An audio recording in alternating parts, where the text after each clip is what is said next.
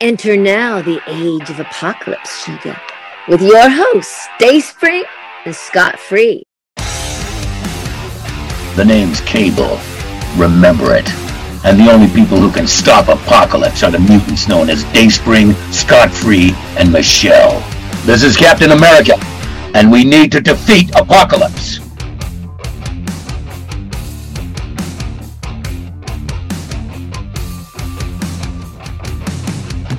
Welcome to Power of X Men Apocalypse, the podcast where we review every single issue of the classic, reality warping, high octane, epic X Men crossover event known as Age of Apocalypse. I'm the Marauder Sinister, never bothered to clone, Flinkman. and I'm the hiring manager who thought Sugarman was underqualified for the job of genocide, Dayspring. And I'm the second most useless twink on Krakoa after Cypher, Mr. Scott Free. I'm Polaris texting the group that I'm going to be late to the meeting because of quote unquote traffic, but really I stopped at Starbucks. Michelle. that is hysterical. Girl, you know she's waiting in Starbucks 30 minutes late for her meeting and she's just like, "Where's my order?" Yeah, I mean, like there was traffic. I'm like, even with portals that she can walk through and get anywhere within seconds, that bitch is still late. Yeah. She, can- she can fly. She can also fly. Like, right? I think we're just overlooking that. Right. She can fly, she can take a Krakoan gate. She could There's- fly a blackbird if she needed to go at supersonic speeds. I mean, my God, she could be there on time if she wanted to be, but who wants to be on time But for one of doesn't. Cyclops' briefs? Yeah. I mean, listen, I'm gonna be on time for Zaddy Scott's briefs. I mean, depending on the brief, me too. but wait, you know what? I Yeah. oh my god, Well, where only if he's Captain Krakoa. but you know what? Speaking of Polaris though, where is she? Polaris Age of Apocalypse. She- She's in um, Factor X. Oh yeah. I Yeah. totally forgot about that. Not even like my memory is shot on this. Like, But she didn't are- really do a whole lot, I don't think, right? and like Polaris Age of Is it Apocalypse. even in this one? Oh, yeah, it is. Which, by the way, this Age of Apocalypse complete epic that I haven't read and whenever since whenever it was published, I don't remember. But some of the like pages in here are just like clearly bad scans. Like they're so fucking blurry. It's Yeah. ridiculous how little quality control is in this collected edition. I feel like a couple, like I, I forgot which I think it's X-Men Red. I was reading that. That trade paperback is awful. Like the paper quality is bad, like the resolution is bad. I am so excited to discuss this issue because I feel like this is this is a flagship X-Men issue for Age of Apocalypse.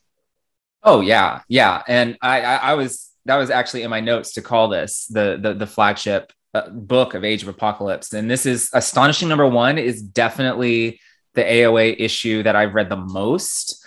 Um, I didn't read the whole line as a child because I wasn't rich, um, but I did have this issue, and I read it like a million times, and it it definitely does a really good job, you know, setting up everything and positioning the other books and all of the other characters, you know, getting everybody sort of laying out where everybody needs to be, where they're going to be.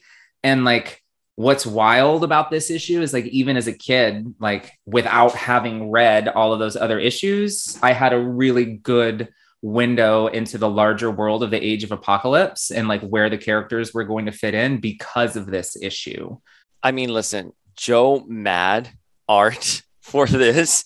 I guess we should introduce the issue. It's Astonishing X Men 1, Once More with Feeling by Scott Lobdell and Joe Madureira.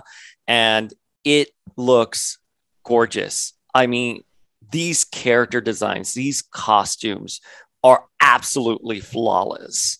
Yeah. this issue and overall, you know, Rogue is is my favorite Age of Apocalypse look and probably my favorite Rogue look o- overall. I listen, the Age of Apocalypse Rogue is my favorite look too for Age of Apocalypse. I also love Blink as well. Yeah. I would love in X Men 97 Lenore Zann voicing her in this look. I mean, that would be a dream come true as long as she has the chunky boots. Oh my God, the Yeah. space boots. Yes. Well, it's so funny when Lenore Zann was on the show, she was here like, Can I ask you something, sugar? Is that Rogue behind you? And I was like, yes, that is Rogue. And you recognize her Age of Apocalypse look. For the ladies, I really liked Storm's look here. I liked her short, like haircut with the shaved back. I'm like, oh, this is a really like nice look for her. I like this. Um, and then her her outfit was just I don't know, it's very functional, and I just I was really drawn to her look specifically, and also um, Daddy Banshee. Like, I mean, I just, yeah, like those. He doesn't have a full on cape. He just has these little like spikes that stick out the back. So when he flies, he looks he looks very much like a predator. You know, like he's got big dick energy for sure. Like, I like I like liked big this. dick energy here. Yes. Yes. And I was very much into Banshee at the time because I was reading Generation Next. So it was a character that I was familiar with. Um, because I'm like, I don't know, fourth or fifth grade here. So I can't believe my mom is letting me read these comics because I, I mean, there's some pretty adult themes in here, I feel. And it's also kind of like sad. It's like it's like a sadder storyline. It's not as happy go lucky as like, you know, like the animated series or anything. But yeah, I really like Banshee's look here. Banshee and Storm were the real like winners for me. Oh, but also Shiro, like I, I really loved his look. Like he's just all fire, like all fire everywhere except for his mask and his like. I think they're just bands. I don't know if that his uniform is very interesting to me. Like I'm not sure what's happening, but I like it. Yeah, I think in the ash can, I was reading that Sunfire's look is supposed to be a bit more reflective of his very savage persona in the Age of Apocalypse. Like he's taking no prisoners here. And I appreciate that. I mean, I think at the time, his look was a breakout look. Everyone loved Age of Apocalypse Sunfire. And he won the Hasbro Shop Toys.com poll for Legends. And we got him in that. Did we ever get a five inch Toy Biz? No. Age of Apocalypse? That's a missed opportunity. Well, they, they, it was probably too expensive at the time to cast him in the the translucent and to, to really do it right. Okay, I love translucent action figures. So, like, Oh, I doesn't? remember when they did the Johnny Storm for the Fantastic Four box set, and he was half phased, and it was Yeah. there was a translucent variant. I wanted the translucent variant. No, I didn't get the translucent variant. I had to go on eBay and get the translucent variant. Oh, sad for you. Walmart, Walmart in East Texas. Shockingly, not a lot of competition for legends out there. I, I managed to find it with ease. Wait, wasn't it a ToyWiz.com exclusive box set? No, No, wasn't it it wasn't. Walmart? No, it No? was Walmart. Really? I don't remember. I don't remember. I, I definitely got it off of Toy Wiz because I checked my re- my my old AOL account and I bought it off of Toy Wiz. I, yes, Scott's face. But uh, You, you couldn't get into your Netscape account, so you went with AOL. my Earthlink account too. And I had like a receipt for a GeoCities Sailor Moon page that I tried to do on Oh AOL God. Press. You were always the always trying to to be a internet media personality, even in the nineties. Even in the 90s. Scott, I know this answer. Your favorite look. Well, what, what? Why don't you tell me what it is? You love you love X Force, Age of Apocalypse, Nightcrawler, and you love North Star. Love North Star in this. I, I love this take on Nightcrawler, um, where it is very similar to a 616 look, but it is more like militaristic with like the armor and the shoulder pads um, and, you know, swords, more swords. Um, yeah, but even like, and this is specifically, I love Banshee. Um, I think it's a really nice take on like Banshee's design. Um, the most disappointing for me is like Pietro, where it's literally just that's I mean that is basically just what 616 Pietro looks like with no changes. Yeah, I I agree with you. I feel Quicksilver is a little lackluster. I'm gonna have to disagree with you, Michelle, and I love you so much, and I'm so sorry to disagree with our IRL God Queen. I don't like Storm's look. I think she could be a bit more.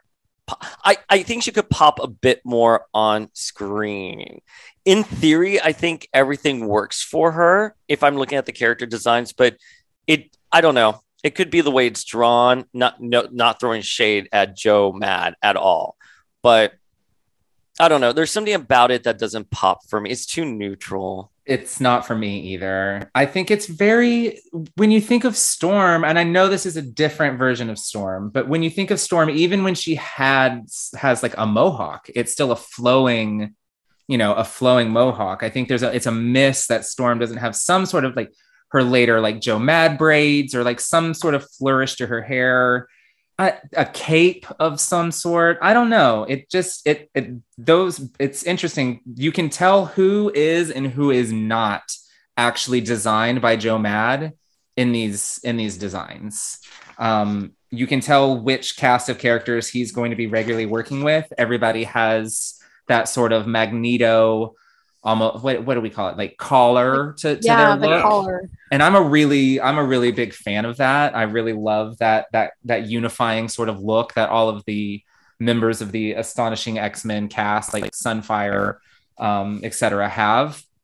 And i think for me if you really think about some of the iconic looks um, from age of apocalypse that that showed up after the the event ended um, you know, like Blink, Morph, Sabretooth, you know, they all showed up in Exiles wearing these looks, or or Sunfire in the 616 when he was briefly um, a horseman of apocalypse, or or even the look he's he's wearing now is is kind of derived from this. And like, you know, basically all of of the looks from from this event that have longevity, I think are are are the Joe Mad designs. And that really to me, I think that really speaks to to his strong design capabilities. I, I, I don't know. Maybe that's just me, but even you know even someone like like magneto who ostensibly is just wearing you know a version of his regular costume um, is also one of my favorite age of apocalypse looks and that that's really just down to like the little design flourishes that that joe mad brought like the, the braids the sort of angrier looking helmet and the the, the fuller cape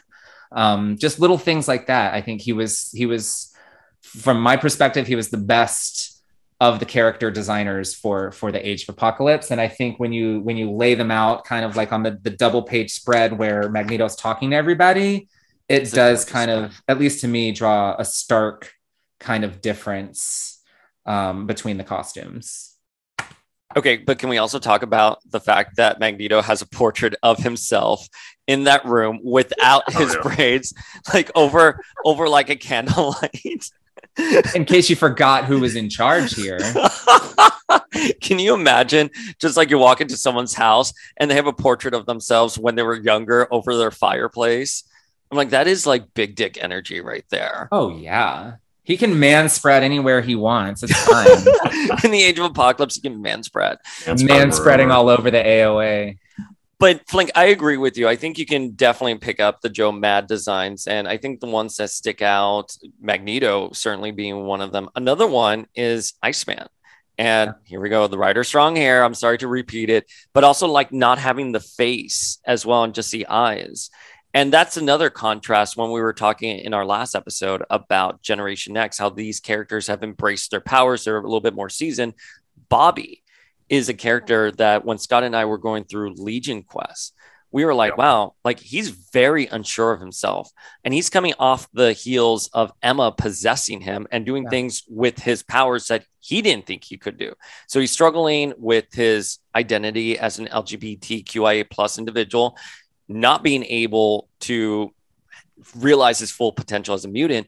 Bobby's in a really bad place in 616 at this point, and then gets thrown back in time with Legion, loses his memory, and is just like in the past in Israel. And here he's fully like in charge of his powers in a way that, you know, we only saw when Emma did it. speaking of of translucent action figures, you want to talk about a cool action figure from the Toy Biz days? The AOA Iceman that they did in that like translucent blue uh-huh. material was just the fucking coolest action figure I'd ever seen at the time. Did he come in the wave with Spiral? No, that that was they they based the AOA Iceman figure off of that. That was more his John Romita Jr. look from like Yes. around Uncanny 300. I love that figure, the Age of Apocalypse Iceman figure, so much. I found it at Old Town in Orlando. Have Have you guys been there? No, No. can't say No. I've had the privilege. In Orlando, there's like a 1950s town called Old Town, Old Town, and they have a comic book store in there. And they had the Fleer Ultras. My primo got uh, the Dark Phoenix Fleer Ultra there. I got so angry, the holographic one. But they also had Spiral and Age of Apocalypse Iceman. That's why I thought they were in the same wave. And it was the most beautiful figure I had ever seen in my entire life. And it made that Disney trip for me getting It's it. It's a stunner for sure. Um, we had, so we lived like near these outlet stores, and KB Toys actually had an outlet in that mall. It was called like Toys Unlimited or something, yeah. and they always had like three for I don't know, like ten dollars or something like that on all the Toy Biz figures. So my mom used to take us and like she'd be like, all right, you guys can pick out, you know, whatever figures you want. So I was like, I remember I got Spiral. Um, I think one of my brothers got that Iceman figure, and they they had some other ones too, but I remember seeing that Iceman figure, and I was like, oh my god, this is Age of Apocalypse. Are they gonna do more? And then they never did. Was Oh, they did. We got the we got uh, an entire wave of yeah of Age of Apocalypse figures From and- Toy from They were so Biz. popular they never Oh hit my the outlets. Oh, probably, maybe. I only really shopped at the outlets because I was a kid, and you know that's like what I could afford. no, we we got the entire wave, and well, not the entire. We got one wave which had Magneto, Apocalypse. Help me out here. Magneto, Oh, Apocalypse. Magneto, Apocalypse, Weapon X, Cyclops, Sabretooth with Wild Child. Don't forget Apocalypse with Lava Lamps, Shadow King. Yes, right here. Boom. Um, You're- You're right. You're I right. think that was it for the wave. And then the Gambit and Rogue famous couples box set That's came right. later. That's right. Jean then- But that was like weak, though. That was weak. yeah, that was that was Emma Frost masquerading as Rogue because it she was wanted Frost that with the brown tunic. Yeah. because she wanted she wanted Gambit. Like who doesn't want to sleep with Gambit? Well, it had the Uh, that Emma Frost had the Joe Mad hair. The head Yeah. was Yeah. perfect. Yeah, it And- was. It was perfect. then we got oh, and we got Holocaust in the Generation X wave, right? yeah. We oh no, it was a ninja series. The series. ninja. Oh, the ninja Yeah. series. So, So it's we got- hard to keep straight. It's been almost I- 30 years. I can't These waves keep were kind of wacky. Like, and in the a little- most why was Holocaust in a ninja wave? Let's ask that question. and then most wanted, we got Blink and we got Nate. And then we got fuck you, get out of here. get the fuck out of here. I And love then- Nate. He's just right over there. You know. I know you love Nate. I was looking through my photos and I from Texas and I saw that I, I had taken a photo of your Nate and your cable portrait. Daddy Cable and Daddy Twink Cable. Nate. Yeah, Yeah. it's super Ooh. inappropriate. and, and and then we did get a Sugar Man, right? We got a Sugar Man we did. from Toy and he Biz. Yeah. laughed. He was in the Monsters line, and he Yeah. was like that horrible laugh. I forgot about the laugh. like So- Sugar Man freaked me out. Like that. Terrifying, weird. literally. Dark So we- Beast was in that. Oh yeah, Dark Beast is one. He had like the actual like hair, right? Mhm. Something like Scott. Did you collect the Toy Biz figures? Did not. My brothers Sad. were really into them, so then they got me into it. I love that. I I mean Yeah. that was that was an era of of collecting that's I feel like we've recaptured it since. Oh yeah. I I mean I had I definitely have like X Men stuff. I don't remember like specifically um collecting those. I just have like some other like dangerous '90s child toys um that like you couldn't make nowadays, like the um from the Power Rangers, the Green Ranger and the dagger. Oh yeah. And, yeah, like you give like a five a five year old like a knife, and it's like okay, this is cool. I go shank someone with my dagger flute. yeah, exactly. Uh, God, I but like um talking about like underrated uh AOA looks, uh Nate Gray is an iconic AOA Yes. design look with his little like overcoat over his like blouse. It's great. Um and or shirt. Um and then like um I I really love it's not in main AOA, but Daredevil, um, Matt Murdock, Keeper Murdock, where he's got like 90s like Geordi La Forge like visor, um, and uh, Doom. Doom shows up in some of the later material Oh, too, right. and um, is just like Doctor Doom without the mask because apparently this Victor Von Doom is like not that narcissistic. Yeah, underrated looks. I've read all of that stuff. It's just been so like all of that. I think they collected in these complete epic paperbacks Yeah. that they released like 15 years ago. But I don't, for some reason, I don't, I don't remember all of that stuff very clearly. Was They- it the 10th anniversary, or like the second wave? Because they did like a 10th anniversary release where they re they brought everybody back to Age of Apocalypse, and then some people had updated looks. Like I think Storm had an updated look, Dazzler. Yeah, Dazzler had an updated look. That was criminal. Dazzler did not need to be She like didn't. tinkered. She looked amazing. Her first look was great. The is only great. thing they could have given her is a nicotine patch. That's fine. Like that's it. Like, other than that, I would not have accepted. A re- and they brought Emma into it too. I thought Emma. Listen, I mean, I, I get where Emma was at ten years later with the X Men, but I thought her Age of Apocalypse thing. It was fine for me. It was, It was fine. fine for me too. They didn't need to drag her into that. And they and they brought in Psylocke, which Psylocke is notoriously MIA in the Age of Apocalypse in the first read, which was always so weird to me because Scott, as we've discussed, I mean, she just got her new haircut. She's looking like Demi Moore with her new like bob, and she played such a big role in Legion Quest. And then we get to Age Apocalypse, and she's MIA. she's not there. Uh, and when she does show up, though, isn't it? It's not Betsy. It's um, Kwannon. Mhm. Oh, I didn't know Yeah. that. I, th- I I thought it was Betsy. I, I didn't know that. I mean, that makes perfect sense if you're Yeah, looking at it and they read by took her way Is- through the switch. Is Betsy not referenced as being in the UK with the Human High Council? I mean, Uh, I will I will defer to your memory over mine. Don't do that. Um, I know. I mean, obviously, her brother is. Um, Maybe that's what I'm thinking. yeah, he's Bri- Brian is on. Yeah, he's on the Human High Council. my council. Um, Hmm. Okay, I you know we, Okay, let- so- we, we've established my memory is not to be trusted here. This is this is from marvelfandom.com. Psylocke did not appear in the original Age of Apocalypse story arc, and it was speculated by longtime X-Men fans, which is us, that she was one of the many telepaths whose brains were harvested by Apocalypse to be a telepathic security perimeter for the Citadel. Citadel sorry. So, yeah, um, I guess she was just killed when Rip girl, rip. Damn. Sorry, only Jean Grey can survive. Jean Grey Monet can survive. Psychic Holocaust.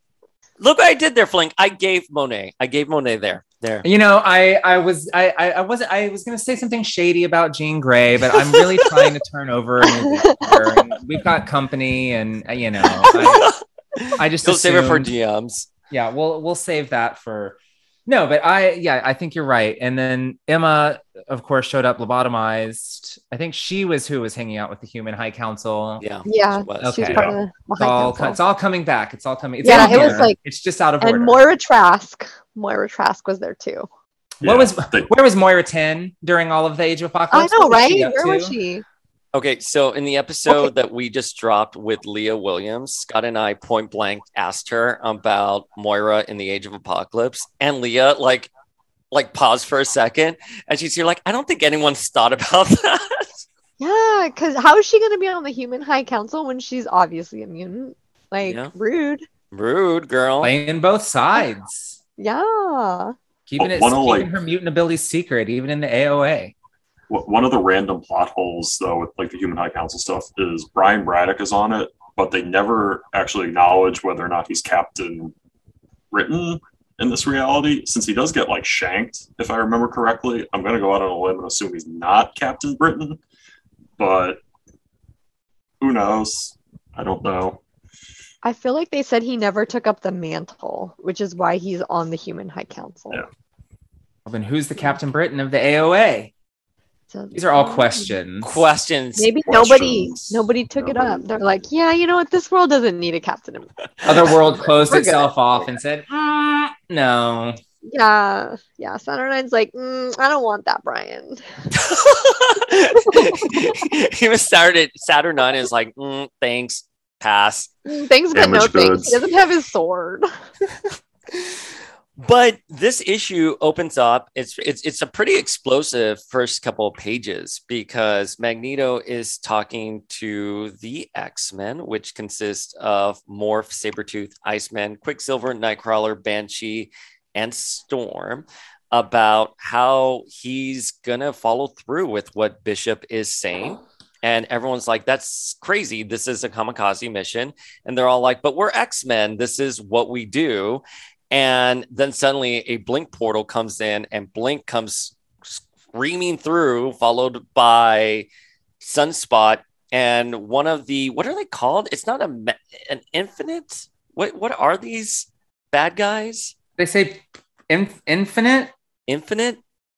or is it? Let me see. They, I thought they were like, uh, yeah, an infinite. An infinite. And Blink is just like bye and like closes her portal on him. And it was a pretty big, big opening. Okay, Well, he he's a prelate as Oh. well. Oh, they were Um, fighting the infinite, and then the pre. I don't know the hierarchy. I'm not gonna lie to you guys. Yeah, I don't know the hierarchy either. But so this scene with Blink for me, so Apocalypse refers to, to not to jump ahead, but Apocalypse refers to to this character a few pages later as as Delgado. But I remember thinking at at the time um, that this prelate that that Blink killed was supposed to be to be Harvest, the the phalanx that killed her in the Yeah. six one six. He's got the beard, he's got the bald head, he's got the color scheme, and it se- always kind of seemed to me as a kid who had read those issues that that that this was meant to be a version of that scene where she won instead which in my head canon i'm, I'm keeping it as that because i like that better than it being some sort of you know a random acolyte yeah. We- I got are- those exact same vibes. I, I couldn't agree more. I had mm. that. I, I thought that when I first read this, I thought it was Harvest as well. That's why I was sort of confused. And I thought it was supposed to mirror exactly that because for folks at home who don't know, during the Phalanx Covenant, 616 Blink sacrificed herself. And and and this is her first appearance after that. yeah and it read like exactly to me it read like that scene playing out with with her emerging victorious and like i said in my head canon i'm, I'm going to keep it that way Yeah. And I love how this version of Blink is so in control of her powers and like such a badass. She's very confident. And in Clarice from the other um, universe, she was just very like timid, very like unsure, not knowing how her powers really work, how she blinks things out of existence. Where this blink is just like, yeah, bye, you're dead. Well, and she has such a strong rapport with Sabretooth. When you think of the Age of Apocalypse, this is going to be another big relationship that we're going to get later on in the series. She grew up because of Sabretooth. And Mhm. and I think that sort of savagery comes through in her personality. But again, this is this is a world where everything has been obliterated and mutants are forced at a very young age to master their powers. If not, they're gonna die. That's it. You know, you're gonna end up not being designated or whatever they said in Generation X One. And they were like, that's depressing that you died without a name. But that's what happens here in the age of apocalypse. So Yeah. I appreciate Michelle to that point, like how savage everyone is. yeah i mean you have to be it's survival of the fittest literally yes, right there. Yeah. First couple pages, I I really liked it. It's sort of you know the action happening almost right away. Um, really solid. I love um, just like you know again this Bobby is a lot more confident, a lot more arrogant than the six one six Bobby, where he you know slows down the uh, the flames and it's just like um, you know, don't bother thanking me. You're welcome. And it's like, okay, starting off as a jerk. Cool. Um, yeah, I, I really, I liked it. Um, it, it's again to see a lot of these characters that we're very familiar with with like very different personalities and very different reactions to things um, for an issue that's very early on in Age of Apocalypse. It, it's it's well done. Yeah, and it's a very stylized interpretation of all these characters, which I truly, truly appreciate. And so the next scene is Rex going to go see Apocalypse, and he's sort of like taken aback by all these skulls on the floor. And Apocalypse is like, they're not hundreds, they're hundreds of thousands. And mm, isn't this aroma just so relaxing? I'm like, God, like Apocalypse is seriously like the quintessential evil villain. But what's happening is in Seattle, there the Cullings are are back despite the peace treaty that was supposed to be implemented, the Kelly Pact, which obviously is a reference to Senator Kelly. And the X Men are horrified by this. Yeah. Um, and Rex Rex is a recurring character. He appears on a couple of other issues of uh, Age of Apocalypse stuff. Uh, really deep, obscure cut, but the 616 counterpart is a really minor villain in X Man, Mm-hmm. um, who I think Sugar Man hires to try to kill uh, Nate Grey. And it's like, oh, okay, that's that's deep cut. Deep Yeah, cut. no, he goes hunting Nate Grey and his one true love, Madelyne Pryor. like I, I can like still picture that cover in my head where it's Nate and Maddie and Rex. I believe it's X Men Eight. Let me see. I never made the connection that that was supposed to be the same character. Like Yeah. I've read X Men more than I've read Age of Apocalypse, and I've never ever like connected those dots before. Yeah, just my mind. Yeah, so i i he's the one that's fighting Nate on the cover of issue eight, and then in I'm trying to see if I can find issue seven. No, issue seven is the one of Nate being held by Celine, which is a fucking hot cover. Uh, yeah. Speak of man spreading there. And- What's up with these men of the Age of Apocalypse thinking they can just spread it all over the multiverse? I mean, they grew without a society. it's true. they have no idea. I can't find the cover I'm thinking of, but yeah, I mean, listen, I, I I love that deep cut too, Scott. That was in my notes that Rex will come back. But again, this goes to like what we've been talking about over and over again is that Age of Apocalypse was seriously planned out. I, I I don't know how they did it, but like they they thought about it from all the way from Legion Quest to you know post that, and that's that's pretty impressive. That in the 90s where technology was limited to like fax and dial up that they were able to be this on page on on the stories and the canon Yeah. so they cut to the mansion back again and it's a like horrible like the weather here it's like gray the mansion's dilapidated here's the thing in x-men alpha the weather is very sunny and beautiful and I thought like, oh, is that like a mirage or something? But here we can see that everything is like gray skies. There's red skies as well, and apparently that's supposed to like reference a battle. And this is according to the Ashcan. There was a battle between Magneto and Apocalypse, and it switched the polar polarization of, uh, uh, of the world, and that's why the weather is supposed to be off. But we did not see the weather off in X Men Alpha. I I have to give all full credit to you for noticing that. Um, I'm not sure that any of us, uh, and jump in and correct me if I'm wrong, but are paying attention to the weather in Age of Apocalypse. I'm I'm more you know the plot and the and the characters, but uh, yeah, I, I I think we could just assume that that that fax got lost somewhere across country. okay, fine, whatever. Like Maybe it was like one nice sunny day. Okay, Just but the X Men have their one nice sunny day. Paul. Yeah, it's But like then look one at it. then at nighttime it's like clear skies and you can see all the stars. Like, is there no electric? Is there no light pollution in the age of apocalypse? There's no light pollution. There's no electricity for most people in the age of apocalypse, I would assume. Okay, fine, fair. Anyways, going back to those pages, you guys done with the weather. I'm going to delete these two pages about weather and climate and global warming in the age of apocalypse. let's get to the juicy stuff. Okay, let's get to this like this meaning of Rogue and Gambit. I mean, I'm obsessed. like okay, I mean, at this point we know she's with Magneto, right? Mhm. But Yeah. you can tell like there's some tension here. How she's like, "Oh, I thought you left already." And he's like, "No, girl, I had to say bye to my my main chick before I left." You know, and he even asks her for a kiss before he goes and she's just like they're about to have this moment and then Blink being the total cock block that she is comes in and is like she's like, "Oh, um thought you as his mother you'd want to keep an eye on your son since his father your husband is busy prepping the others like Okay, you need to voice Blink in X Men '97.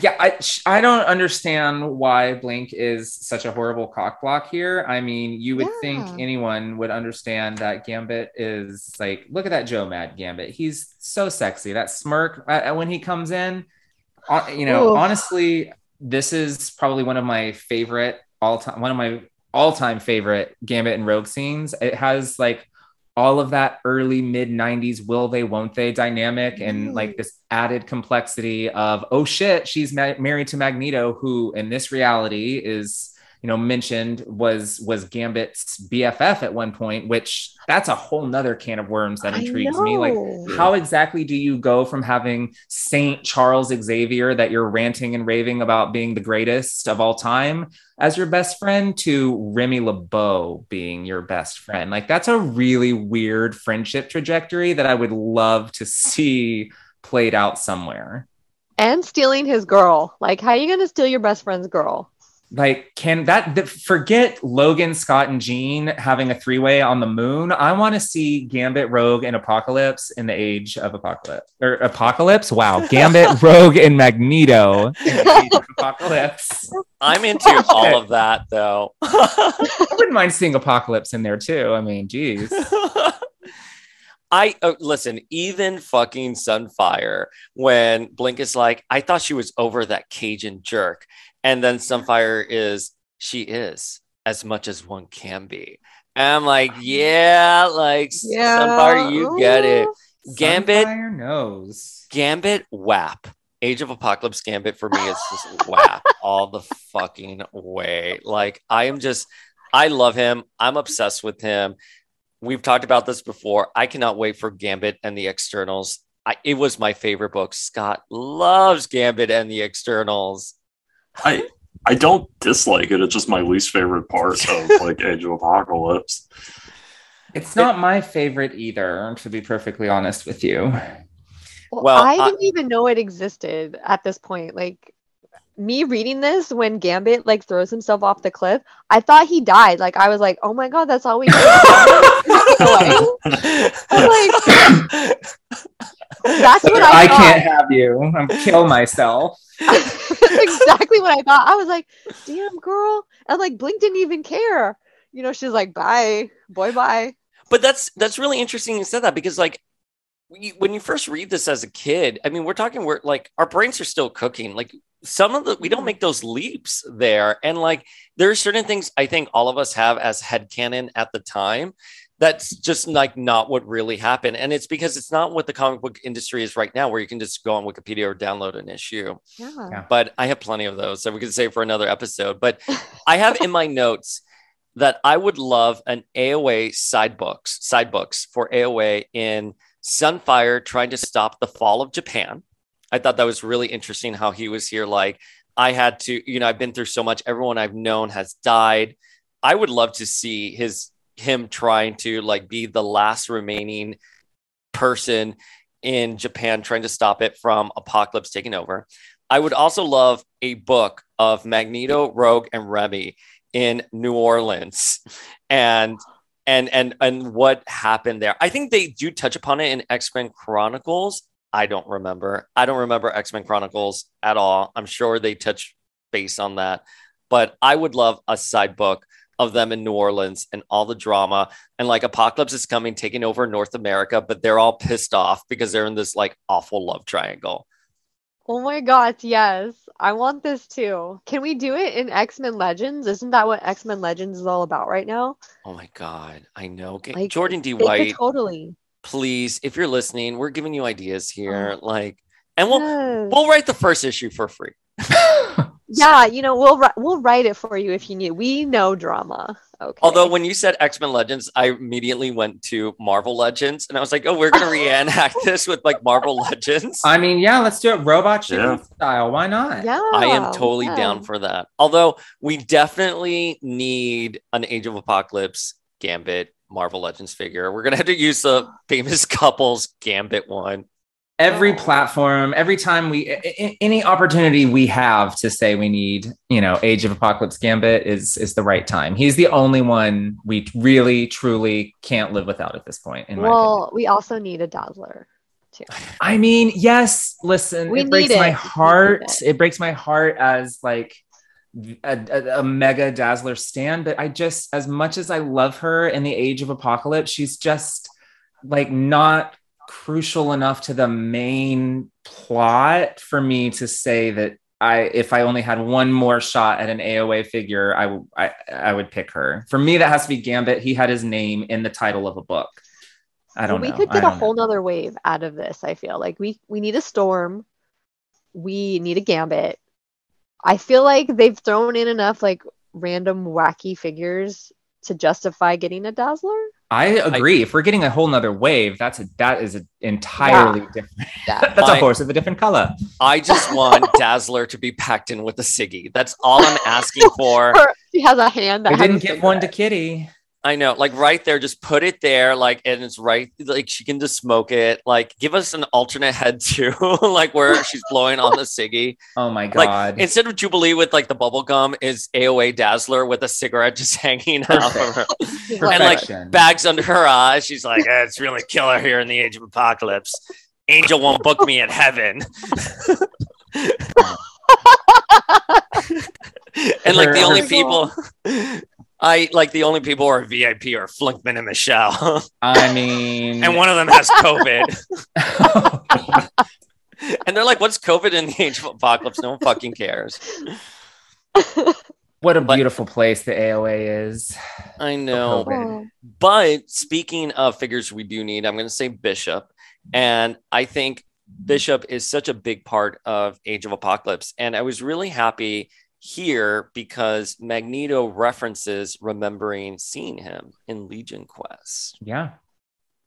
Seen him on the peripherals. I was very busy cradling my dying BFF. But I it remember wasn't Gambit. Okay, so here's the thing. This is where I'm going to pick at the story, and I think it's extremely unfair to pick at it. But I am going to say what happened between them in Legion Quest. Obviously, this was a very traumatic moment for Eric. He loves Charles very much. He would never, never mac on Gabby. You know what I mean? Like, like how he did with Remy and Rogue. He's just like, it's not that kind of friendship. He has such strong feelings for Charles, and 20 years after he had passed, it has influenced his movement, has influenced everything. Wouldn't you he re- his kid after him. exactly? He named his kid after Yeah. oh, poor Charles, and then the kid gets sat on by the blob, or so- I forgot how he died. Like he gets squished. Poor, poor Charles.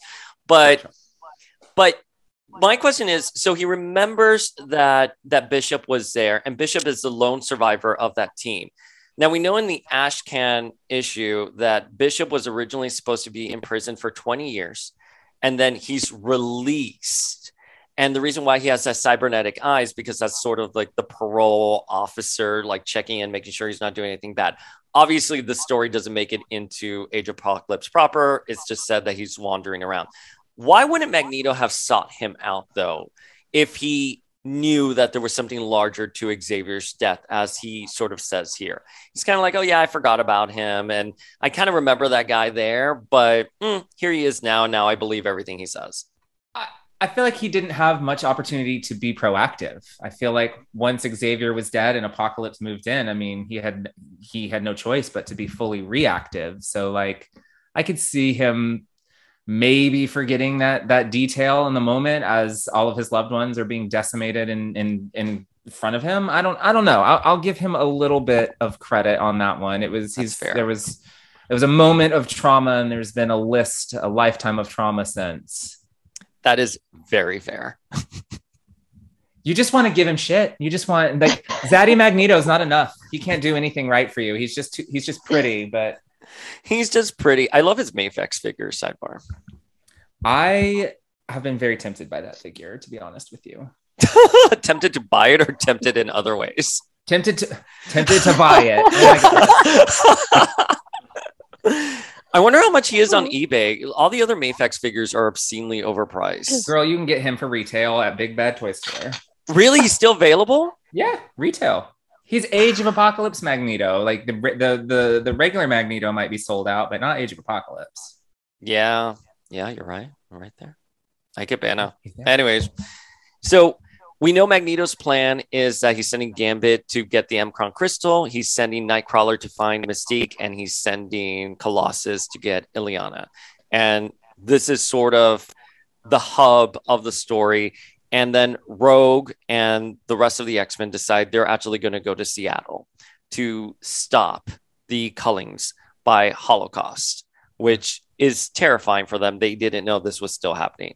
Yeah, and I mean that is sort of what I was speaking to earlier in the introduction. Is like this book really is the flagship because it lays out what what the you know the missions are and which cast of characters and what book is is is going to to be dealing with it. And I felt like it, it just did a really good job as opposed to you know the other books which were telling their own stories. It really it really did a great job of setting up the larger arc mission arc for all of the X-Men, not just the specific cast, you know, that would be featured in that book. And I as this was the only, you know, monthly AOA book I was reading at the time, you know, I really appreciated that because I sort of had a like I said, a window into what was happening in all the other books that I couldn't afford in third grade.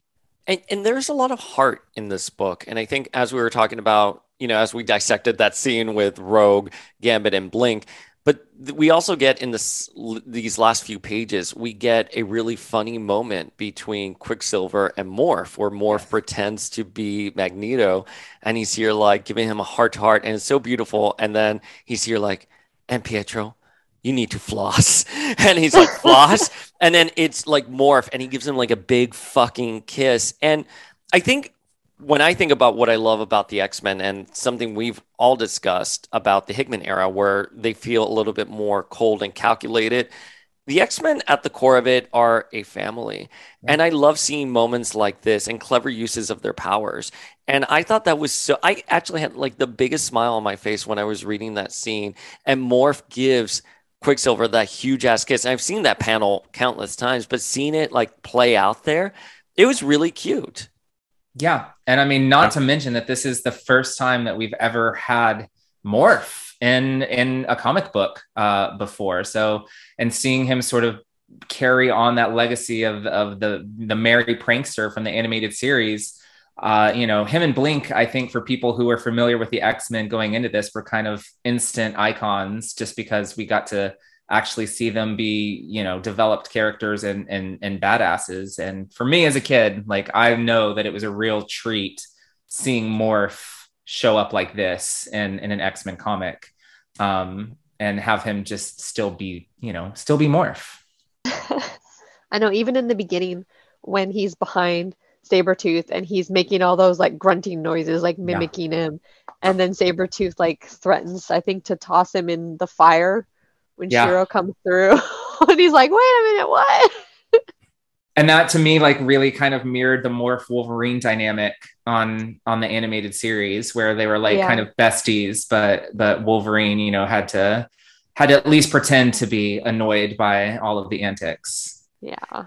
And and and Morph being here is obviously a direct byproduct of his popularity in the X-Men animated series, which we know the Lewalds had always wanted to kill him off. He was designed to be killed off. Yeah. But given his popularity, they brought him back because every he was like a fan favorite. It was a really nice way to bring him back for the fans too, because I think this was being put out around the same time as X Men the animated series. Mhm. So maybe maybe everybody saw how much people liked Morph in the show. They're like, oh, well, maybe we can throw him in the Age of Apocalypse because it's different timelines, so we can have some people who are dead.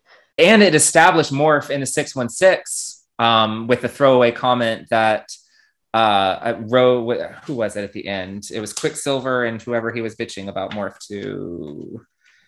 Uh, yeah, it was Rogue and Quicksilver when they were talking about the ugliest purple headpiece costume ever. That establishes that Morph was the changeling who, of course, famously died in the first, I think, 50 or so issues of, of X Men.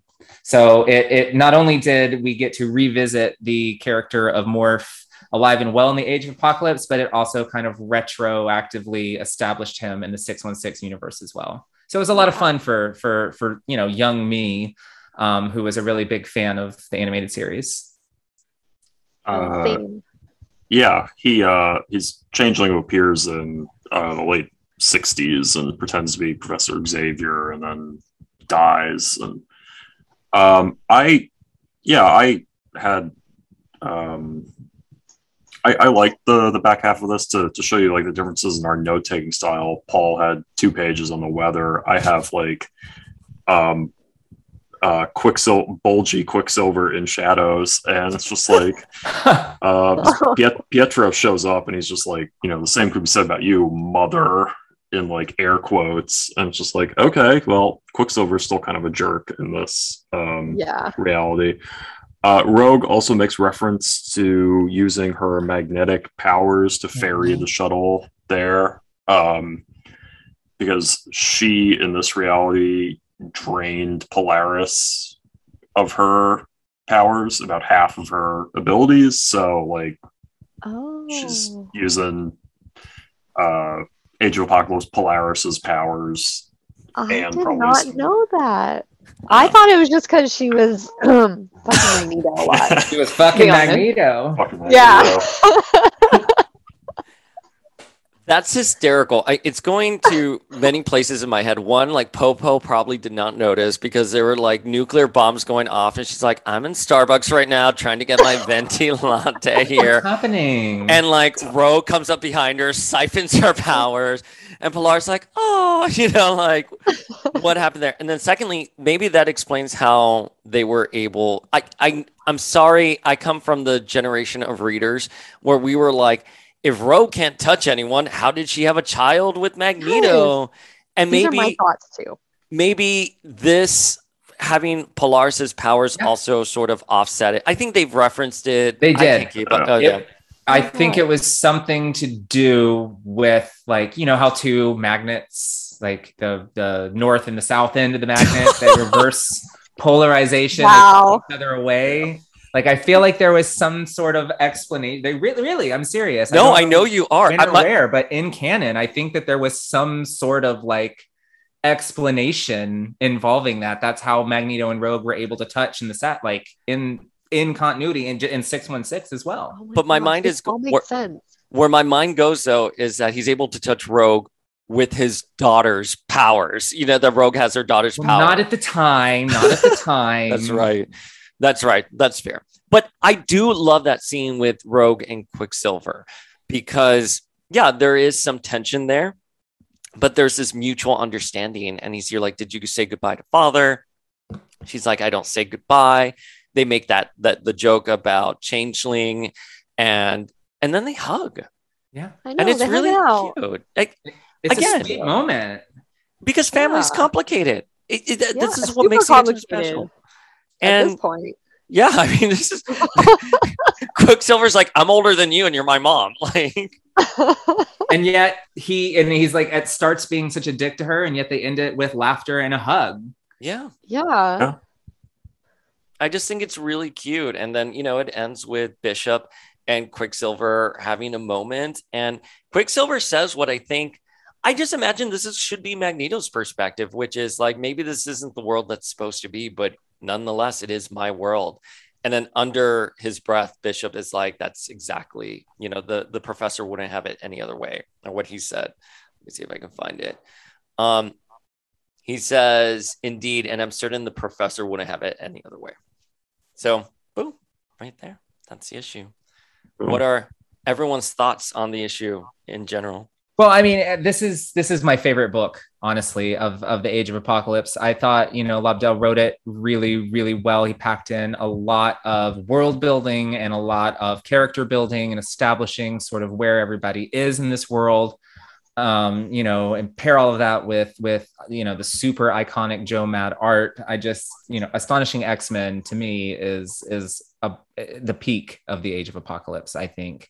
Um, even though Lobdell's writing is a little old school here, there's a little bit at the beginning where everyone's sort of describing their powers as they're using them, which is a very like Claremont Stan Lee kind of way of writing the X Men. You know, Storm is like saying she's summoning a hurricane as she's doing it, but aside from that, I thought you know really strong writing and and and really strong art, and I I enjoyed it a lot. Rereading this, I see now how it does set up all of the other storylines because reading it the first time when I was younger, I like I said, I thought Gambit was dead. Like I had no idea there was this whole externals like thing happening. I didn't know about the Generation Next.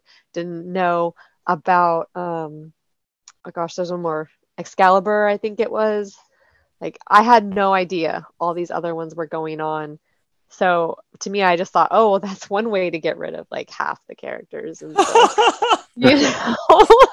Um, but this astonishing and amazing were the two X-Men series I followed on a regular basis because those were the only ones I recognized the characters from. And I really liked I really liked this. I think it gave everybody on the team like ample screen time and we got to know what everybody was about and like where their like how their relationships were with people too. I liked I liked seeing that. Like Blink being a cock block, I'm like, damn girl. I like what is the beef with with Blink and Gambit? Like what happened? What happened? Yeah. What I mean, happened? she might be thirsty for him herself. That's what's happened. You know what? Everyone. It could be. You know what? Yes. Everyone, everyone, Quicksilver. Yeah, but that's part of what's great about the Age of Apocalypse is like you're thrown into this, and like these characters already feel like they have pre-established like ties and like tensions and other things, and you know you just you don't know, and that's part of like the charm, I think, for me. Yeah, for sure. And I hope it was one of those lessons that the editors took at the time where it's like you don't have to explain every single thing all the time. Like you can leave some things up to like the reader and let their imagination sort of work in in the background because a lot of the X books at the time loved recapping every single moment especially yeah. within the dialogue and like maybe inciting that curiosity was is beneficial when you're reading these things but yeah I mean I, I thought the issue was really good as well. I mean, Scott, we have been doing months of like leading up to the age of apocalypse and it's finally here and i i'm really happy with the with this issue.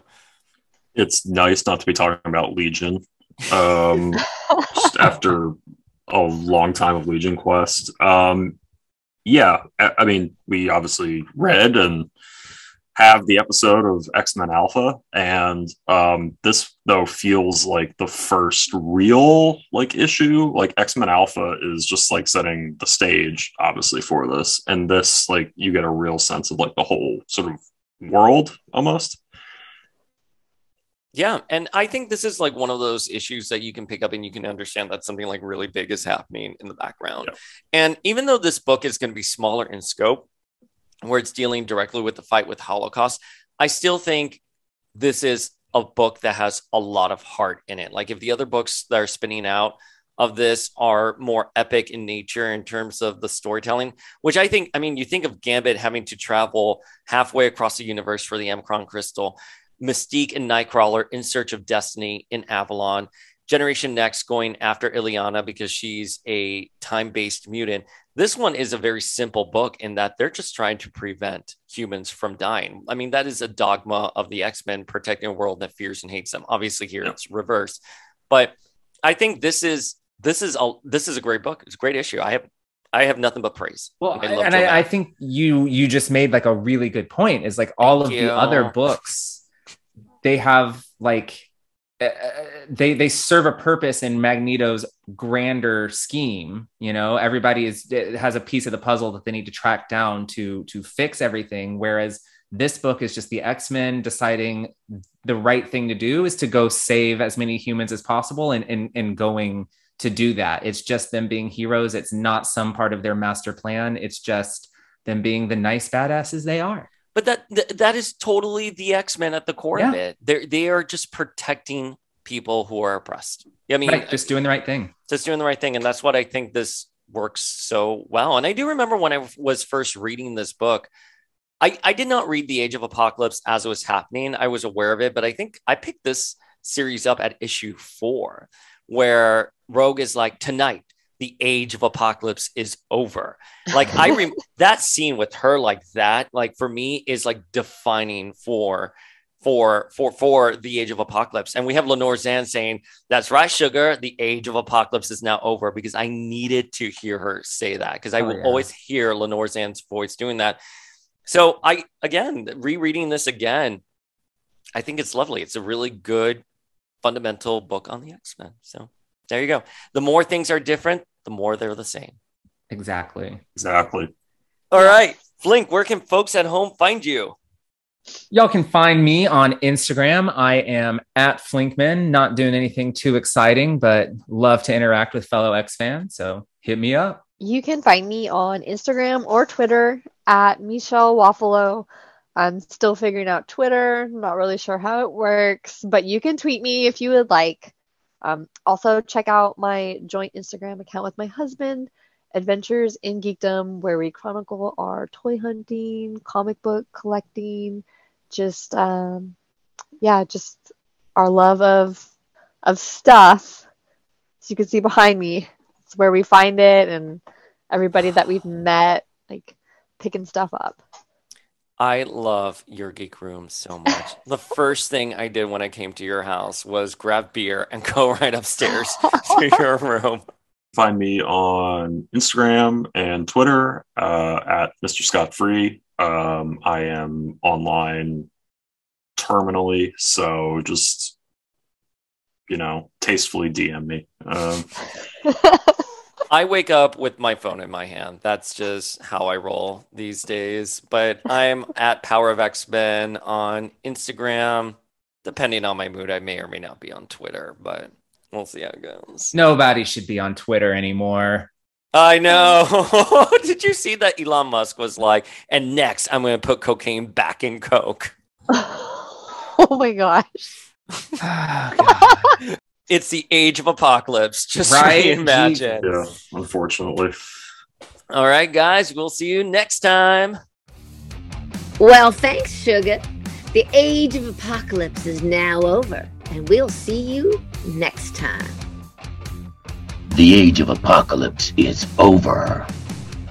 For now.